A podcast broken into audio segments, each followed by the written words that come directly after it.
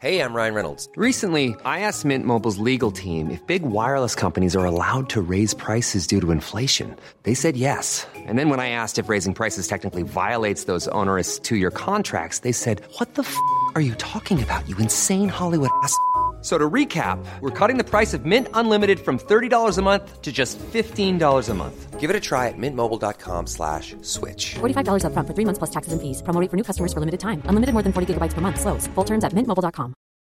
Why don't more infant formula companies use organic, grass fed whole milk instead of skim? Why don't more infant formula companies use the latest breast milk science? Why don't more infant formula companies run their own clinical trials? Why don't more infant formula companies use more of the proteins found in breast milk? Why don't more infant formula companies have their own factories instead of outsourcing their manufacturing? We wondered the same thing. So we made ByHeart, a better formula for formula. Learn more at byheart.com. Hiring for your small business? If you're not looking for professionals on LinkedIn, you're looking in the wrong place. That's like looking for your car keys in a fish tank.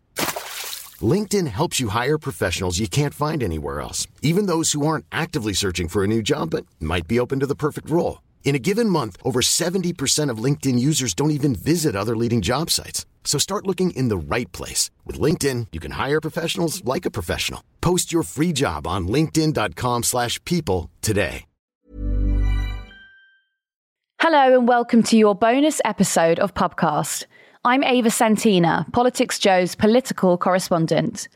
This week, I spoke to former Labour leader and prominent Stop the War campaigner Jeremy Corbyn.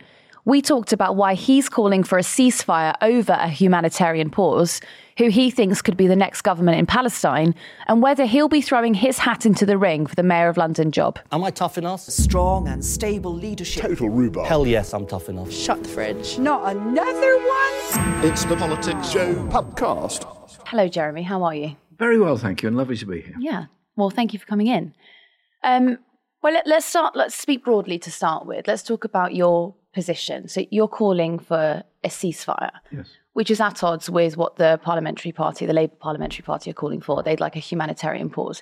Can you talk to me a little bit about that distinction?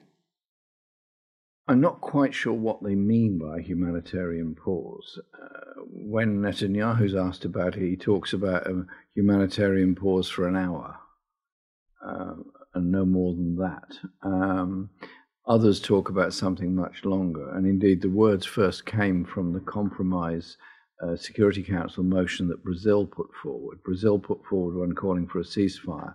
That was objected to by many others. This is a couple of weeks ago, and um, the uh, compromise was they called for a humanitarian pause without being specific, but that was too much for Israel and the United States. So the United States vetoed it, and it, that didn't happen. I think what they're talking about is something quite short term, but that means then that uh, it's a humanitarian pause for letting some aid in, possibly some hostages out, one hopes so, and then resume the bombing. Well, that's just not good enough. And uh, what we have to do is stop the bombing. 10,000 people have died, 4,000 children included in that. And a um, ceasefire has to mean what it says, which is a ceasefire agreed by both sides. Now, those that are making the call for it clearly have some means of communication, probably via Egypt, with Hamas. So there would be a, a ceasefire, and you can then start some kind of negotiations on what's happening for the future. But crucially, you can get aid in there. Look, I'm getting calls from people in Gaza who are starving, they have no medicine. There are doctors trying to perform operations without anesthetic. There are thousands of people hanging around in Rafah hoping to get across the border because they have either foreign passports or a connection with people living outside. And I was talking to somebody yesterday whose father had managed to get to Cairo, um, but only he was allowed out. The rest of his family were told to stay. And so it's a devastating situation on a personal level that people are in. There has to be a ceasefire. And I really cannot understand what it is about the British government and indeed the leadership of the Labour Party. They're not prepared to say, look, ceasefire now in order to protect life. Well, the argument for that would be that, you know, you had a Hamas representative just last week reveling in repeating the attacks of October 7th, you know, again and again and again. Look, the attacks on October 7th were evil and wrong in every way and have to be totally condemned, and Hamas have to be totally condemned for doing them. And um, I was talking, listening rather, to Dr. Mustafa Barghouti this morning on BBC radio, and he was making the point that he is no supporter of Hamas in any way. And I know Dr. Barghouti extremely well. And uh, he said, but you've got to recognize that Hamas didn't come from nowhere. It didn't exist 30 years ago. It didn't exist when the occupation began. It's a product of the occupation. So, why do you think then Bernie Sanders is reticent to, to call for a ceasefire? I can't understand why that is the case. Um, I'm disappointed.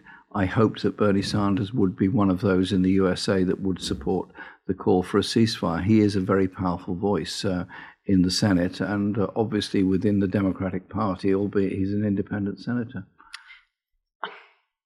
I mean, it's surprising, isn't it? Because you would think that your politics would align on that. Well, I get along very well with Bernie Sanders. We know each other quite well. We've met many times and talked and so on. And um, on economic and social justice issues, on power of global corporations and environmental issues, we very much agreed.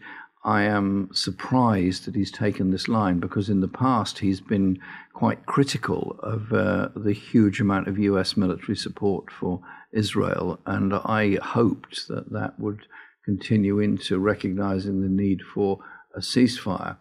There are many people in the US that are demonstrating in support for ceasefire. Look, are we just going to be spectators in the killing of thousands and thousands of more people?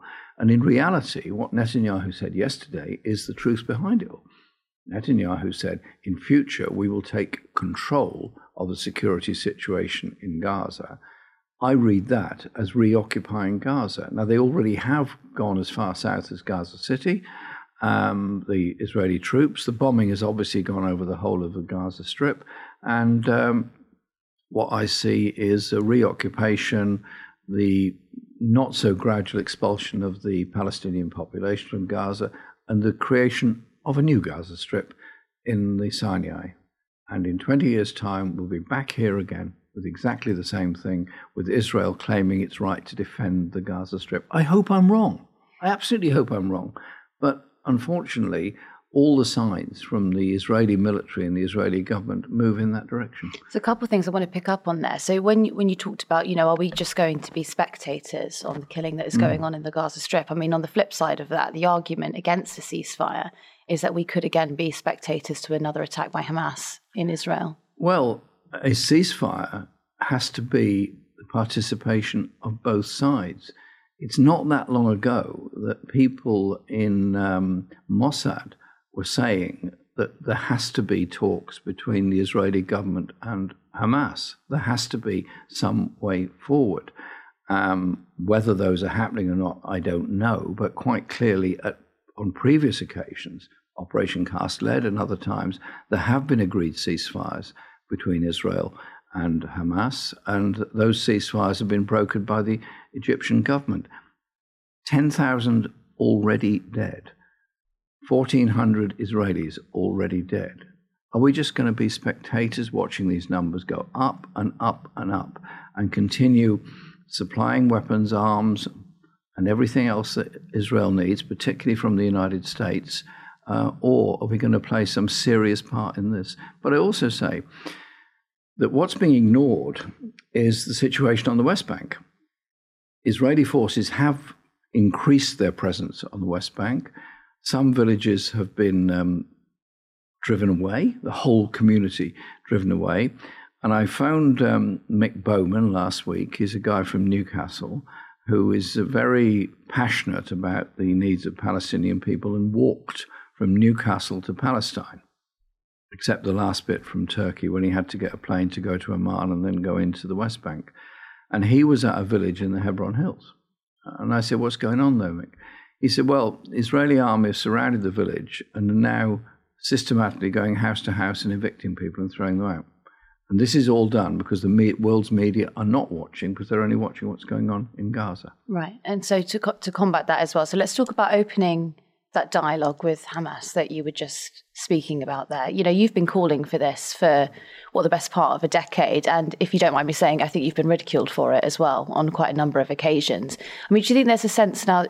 Well, do you personally feel vindicated by it's not, these calls? It's not about me personally. It's about the undying demand of a lot of people to bring about peace and a peace with justice for the Palestinian people. I've been nine times in Israel, in the West Bank, and in Gaza. And I've been in Jordan, and I've been in Syria, and I've been in Lebanon, and I've been in Egypt. I've visited the undying misery of refugee camps in all of those countries. And uh, the Palestinians who've been 70 years in refugee camps, um, do they feel angry? Yeah, they do. They do. Do people in Gaza feel angry when they listen to their grandparents or who were driven out of their homes to make, make way for Israel? Yeah, they do. And if we don't understand that sense of hurt and also understand the feelings of a lot of people in Israel, yes, they feel a lack of security because of hostility. But there's also a lot of people in Israel that recognize this cannot go on forever. We cannot just be this tough security state continually at war with the Palestinian neighbors. They recognize there has to be a change. So you talk to people in B'Tselem, talk to people in the various human rights groups. They have a very different view. We're not hearing that view on our media. So do you think that there is, I mean, the potential to open a dialogue with Hamas. I mean, there would be large swathes of the country here who would be be frightened hearing that, right? You've got a prescribed terrorist organisation, and the, the, British government are potentially going to open a conversation. Listen, it's not going to happen tomorrow. Uh, a ceasefire would be the first stage of it. There then has to be a dialogue with the people of Gaza, many of whom do not support Hamas. I've been in Gaza and I've talked to people there who absolutely not supporters of Hamas, but uh, live there um, and recognize that um, there's been huge problems for them. And so it has to be about bringing about a ceasefire. Otherwise, what happens? We've got 21st century weapons raining down on people's homes, killing them and their children. Their last moment of life for many people will be trying to shelter in a seriously damaged, dangerous building, and a bomb comes down, and that's it. Mm-hmm. And that's happened to 10,000 people. It's possible that the IDF eradicate Hamas and people are allowed to cross back through the Rafah crossing and life begins again in Gaza. I mean, if that is the the situation, who who who's in charge now of Gaza? Who's running? Who's running the region? Well, nobody is running Gaza at the moment. Hamas um, government, uh, I would imagine hardly exists in the sense of chaos that's there. And the people that I've talked to who've come out of Gaza just said there's complete chaos. There's been riots every time a food truck is seen. There's desperation to get medical care. Uh, we've got more water on this table than most Palestinians get for a whole day. That for a whole day, including washing and everything else. Um, that's the misery of that life that they've got. So um, I assume the um, modus operandi for the future has to be more resources for the UN Relief and Works Agency, which is grossly underfunded, in order to continue providing education and healthcare and food supplies. Many people in Gaza rely completely on the UN for their existence and have done their entire life. I've never forgotten the first time I went to Gaza, would have been in the 90s. Met this uh, woman in her house. She was about the same age as my mother. And I asked her about her life. And she said, um, We came from what is now Tel Aviv um, in 1948. We've lived here ever since. Um, I've relied on the UN all my life. I've got three sons. One, I don't know where he is. The other's in prison, and the other's gone abroad. And she said, This is our life. We're under occupation. This was before the withdrawal from Gaza. Um, and life is hell. And that was her whole story of her life. Then you think of the equivalent woman of that age in Britain, be proud of her children, proud of what she'd done, somewhere to live, and all that. And it's just that whole life cycle of oppression coming about from the occupation. The issue there, though, the UN, yes, they do incredible work and they are holding up what is left of the region, but they're not they're not government. So if you are to move into a space where Hamas are hypothetically eradicated, I mean, truly, who well, you have to build to you have to build up um, a basis for it through um, development of local government and all the rest of it. But How do you do that are- though? Is that Western intervention? I mean, what, well, what's the? you have to do it with the support of the people of the place and the area. And the point that Barghouti was making this morning very powerfully was that we continually talk about Gaza as though it's somewhere different from the rest of Palestine and not united with the rest of Palestine. Um, and uh, the Israeli border activities have made it very difficult for people to travel between Gaza and the West Bank. Uh, and that was the intention behind it. And his view is that there has to be a unity of it. Now, when the last election took place, which is what almost 20 years ago now, there was then a election campaign in both Gaza and the West Bank. And um, I was an observer of that election, both on the West Bank and in Gaza. And the candidates were from all parties. I mean, the dominant parties were Fatah and Hamas. Hamas one on the one on the Gaza Strip, Fatah one on the West Bank. do you think it's possible to be critical of Israel without being anti-Semitic? Absolutely, absolutely. Anti-Semitism is just an evil. Uh, historically, anti-Semitism has been evil, and you read the history of the treatment of Jewish people over centuries. Expulsion from Britain in the 13th century, readmittance to Britain in the 17th century, um, and that sort of routine anti Semitic language that's used in literature and in history in this country and all over Europe. And then the anti Semitism towards Russian Jews when they came to Britain in the 1890s, early 1900s. And the first um, Aliens Act of, I think it was 1906, which was directed against the arrival of Russian Jews into Britain. And then, of course, the um, growth of anti Semitism, particularly in France and Germany, and to some extent here. Um, and then, of course, the Nazis and the Holocaust and the six million that died. I mean, it is an appalling history. And that's where anti Semitism leads you to. And so, is it possible to be critical of Israel without being um, anti Semitic? Yes, I think it is. Um, Isaac Deutscher, a great writer, a Jewish guy who lived in Britain, great writer, particularly of history of the Soviet Union and very deep intellectual. I didn't know him, I knew his widow, Tamara, very well. And she was, uh, like him, Jewish. She had deep misgivings about Israel and its behavior, but she was proud to be a Jewish woman who wanted to see an end to all anti Semitism. There is a whole generation of Jewish people that are critical of Israel's behavior, but nonetheless equally proud to be Jewish people, and so they should be. Why don't more infant formula companies use organic, grass fed whole milk instead of skim? Why don't more infant formula companies use the latest breast milk science? Why don't more infant formula companies run their own clinical trials? Why don't more infant formula companies use more of the proteins found in breast milk? Why don't more infant formula companies have their own factories instead of outsourcing their manufacturing?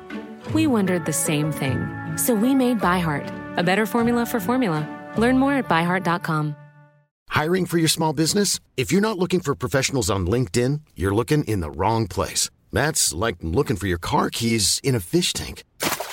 LinkedIn helps you hire professionals you can't find anywhere else, even those who aren't actively searching for a new job but might be open to the perfect role. In a given month, over 70% of LinkedIn users don't even visit other leading job sites. So start looking in the right place. With LinkedIn, you can hire professionals like a professional. Post your free job on linkedin.com/people slash people today.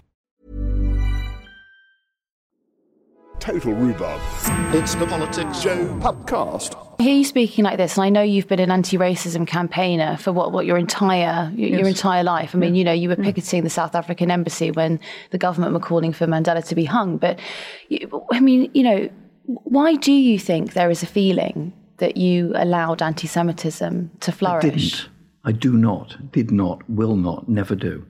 And it is um, awful the way in which people in the Labour Party have been treated on this.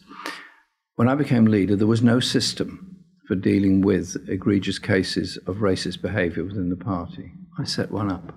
I established one. I appointed Baroness Chakrabarti to do an inquiry into anti Semitism, which she did. She proposed various systems which were acknowledged by the um, Equality and Human Rights Commission. Uh, I also discovered there was a very strange system in the Labour Party that before the General Secretary and anyone in the head office would take disciplinary action against any party members, it was referred to the leader to decide what should happen. Well, that's simply not right.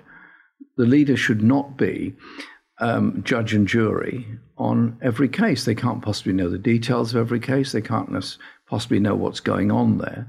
And what I said was there has to be a properly independent system.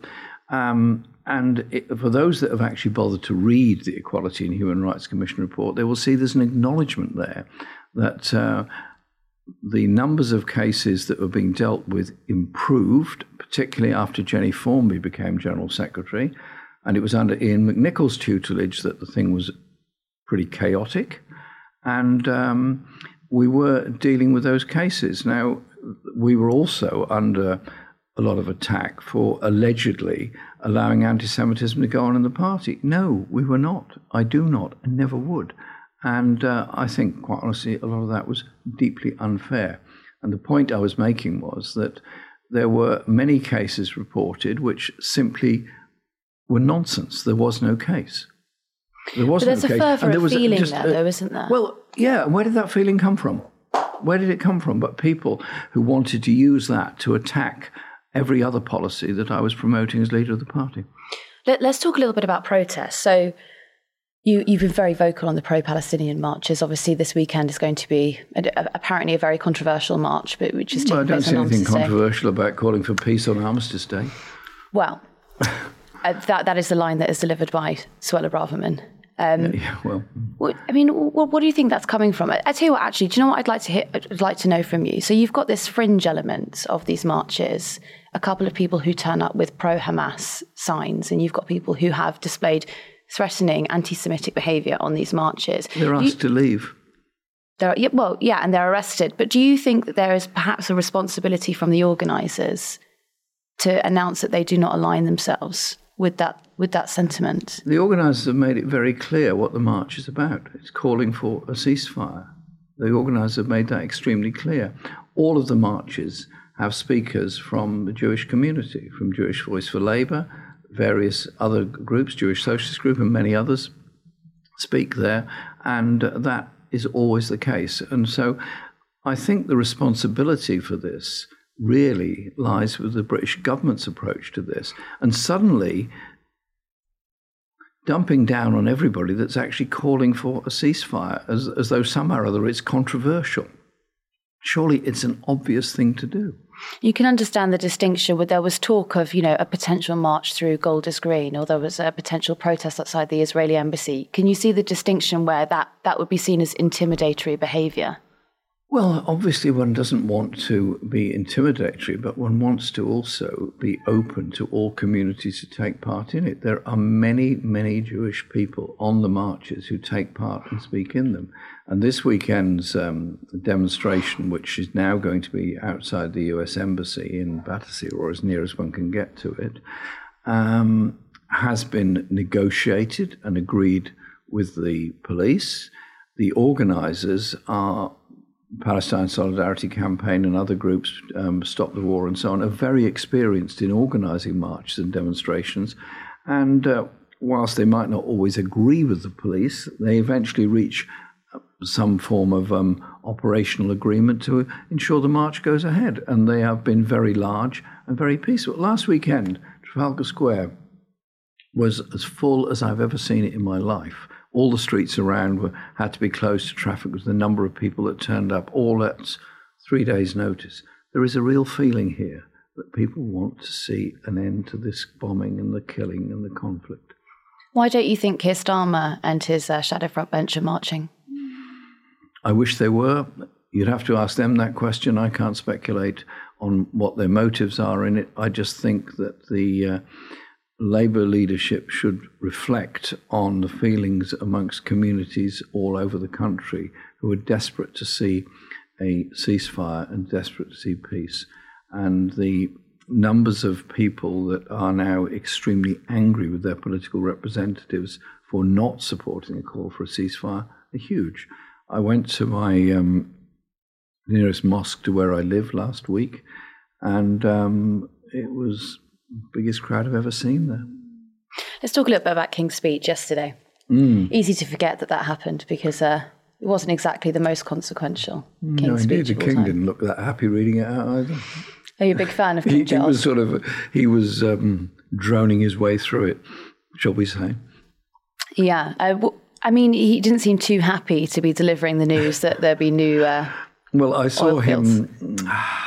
I'm sure I saw him stumble over those words when the government was basically performing a complete volte-face. Boris Johnson, Theresa May, and to some extent Cameron all claimed to support uh, green values and environmental sustainability. Yeah. Well, maybe they did, maybe they didn't, but at least the government signed up to the Paris COP the, and the Glasgow COP um, statements and the subsequent ones. Um, and then announced uh, that they're going to invest in new oil and gas um, exploitation. Um, and Johnson, indeed, after Glasgow, did claim that no British financial institution or bank would ever invest ever again in fossil fuel, fossil fuel exploitation. And I asked him to repeat that in Parliament, an intervention I did on him, and he did. But I'm far from convinced that's been the case or that any regulations have been introduced to do that. So, what we're now doing is exploiting new levels of gas and oil and as Caroline Lucas pointed out yesterday, that um, gas and oil will be exported on the global market and re imported to Britain um, as um, the finished product, partly because the oil refineries we've got can't cope with the heavy oil that's now going to be coming out of the Rosebank field. And so it, the crude oil will have to be exported to be um, refined and be re imported as petrol or diesel. Well, it's being pitched as uh, this is our ultimate transition to net zero. We need to be.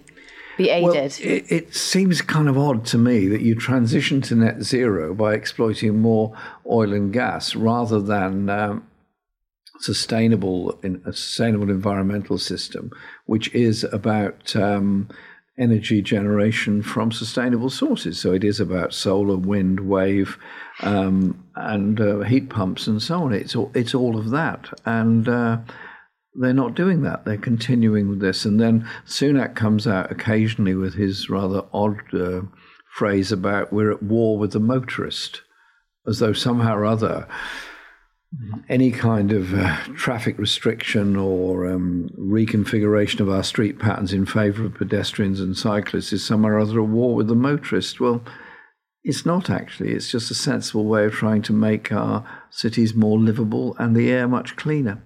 Is it right that in many cities in the world, children, before they start primary school, have already lost 15% of their lung capacity because of pollution? Is that right? Yeah. That's what we're doing to kids. I was um, in. Uh, it's it's bad here, but it's worse in other countries as well, particularly India. In Mumbai, Delhi, and Kolkata, uh, the pollution levels are utterly appalling, and the levels of um, asthma and severe respiratory problems for young people are huge. Life expectancy is affected by it. We kill people through pollution. We should think about that. What did you think about? I mean, having arrived in a you know, a, a, gilded carriage and wearing adorned in furs and, you know, all sorts. King Charles announcing that uh, the Conservatives have eased the cost of living crisis. yes, it, it seems uh, you couldn't make up a better parody, actually, than this. All those horses um, coming down Whitehall, the golden coaches and the golden carriages. And there's one carriage that is just there to carry the cap of maintenance and the crown. Well, couldn't they put it in the same one as him? You know, does it really need its own carriage? And the whole thing is absurd. Um, and the cost of it is phenomenal. It's supposed to have been scaled down to what it was in the past. Uh, it was even bigger in the past. Do you know how much it costs? No, I don't. It's I about a a I- quarter of a million pounds. a quarter of a million. About a quarter of a million to do the, the King's speech. I reckon it's more than that, you know. Policing and uh, the barricades. Yeah, you just add up all, that police time, add up all the soldiers' time, add up the cost of the horses and all the rest of it. It's a lot of money. It is a lot of money. A waste of money, you might say. Well, if we are serious about a more egalitarian and equal society, we need a democracy that also fits in with that. And this is about an elected upper chamber. It is about positive rights for democracy rather than suppression of democracy. And the government's um, legislation, for example, the um, anti BDS legislation, does the very opposite. It gives the Secretary of State the power to decide whether a locally elected representative can express a political opinion on an international matter or not. Well, what kind of world is that? We condemn, quite rightly, authoritarian regimes around the world. We should be a bit more cautious about what we're doing here. King's speech also gave um, Starmer the opportunity to walk alongside Sunak, and I think they had a little a little um, joke, you know, shared between them. You know, who was the um, who was the worst prime minister you had to walk next to? Well, I walked alongside um, Cameron, uh, David Cameron, Theresa May, and Boris Johnson. Um, Theresa May is the most straight. Hello, Jeremy. How are you? Fine, thank you. That's about it. There is no, there is no chit chat. Cameron, you can't stop him yabbering on. You-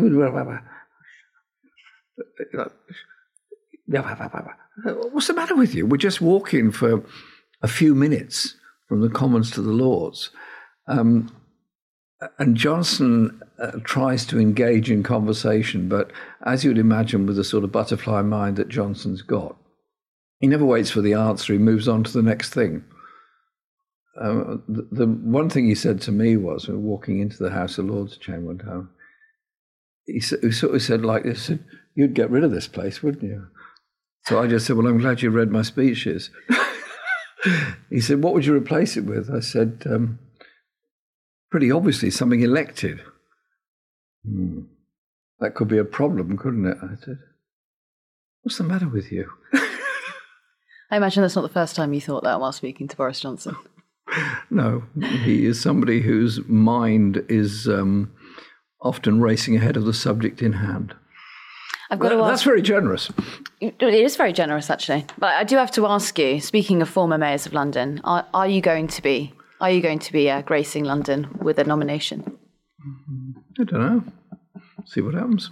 Thinking about it. A lot of people have approached me, so I mean, yes, of course. But I, what I really want to see is um, a much more radical alternative to this government. We cannot go forward with the idea of accepting these levels of poverty, these levels of inequality, these levels of injustice in this country or anywhere else. We cannot go on demonizing refugees and asylum seekers, restricting free speech and liberties, and just assume that all is well. We have to be a seriously democratic society, and that means equality of opportunity, proper funding of education, proper quality housing. Those are the issues that I'm absolutely passionate about, and that's what I spend my life doing. Maybe you've thought about you might have more agency as mayor of London, different set of budgets. You sound like all the people I talk to all the time. Oh, sorry. Thanks for listening. If you want more, head to the PoliticsJOE YouTube channel, where you'll find this week's pubcast, coverage of recent blockades outside Israeli arms factories, and an interview with the editor of the Jewish Chronicle, Jake Wallis Simons.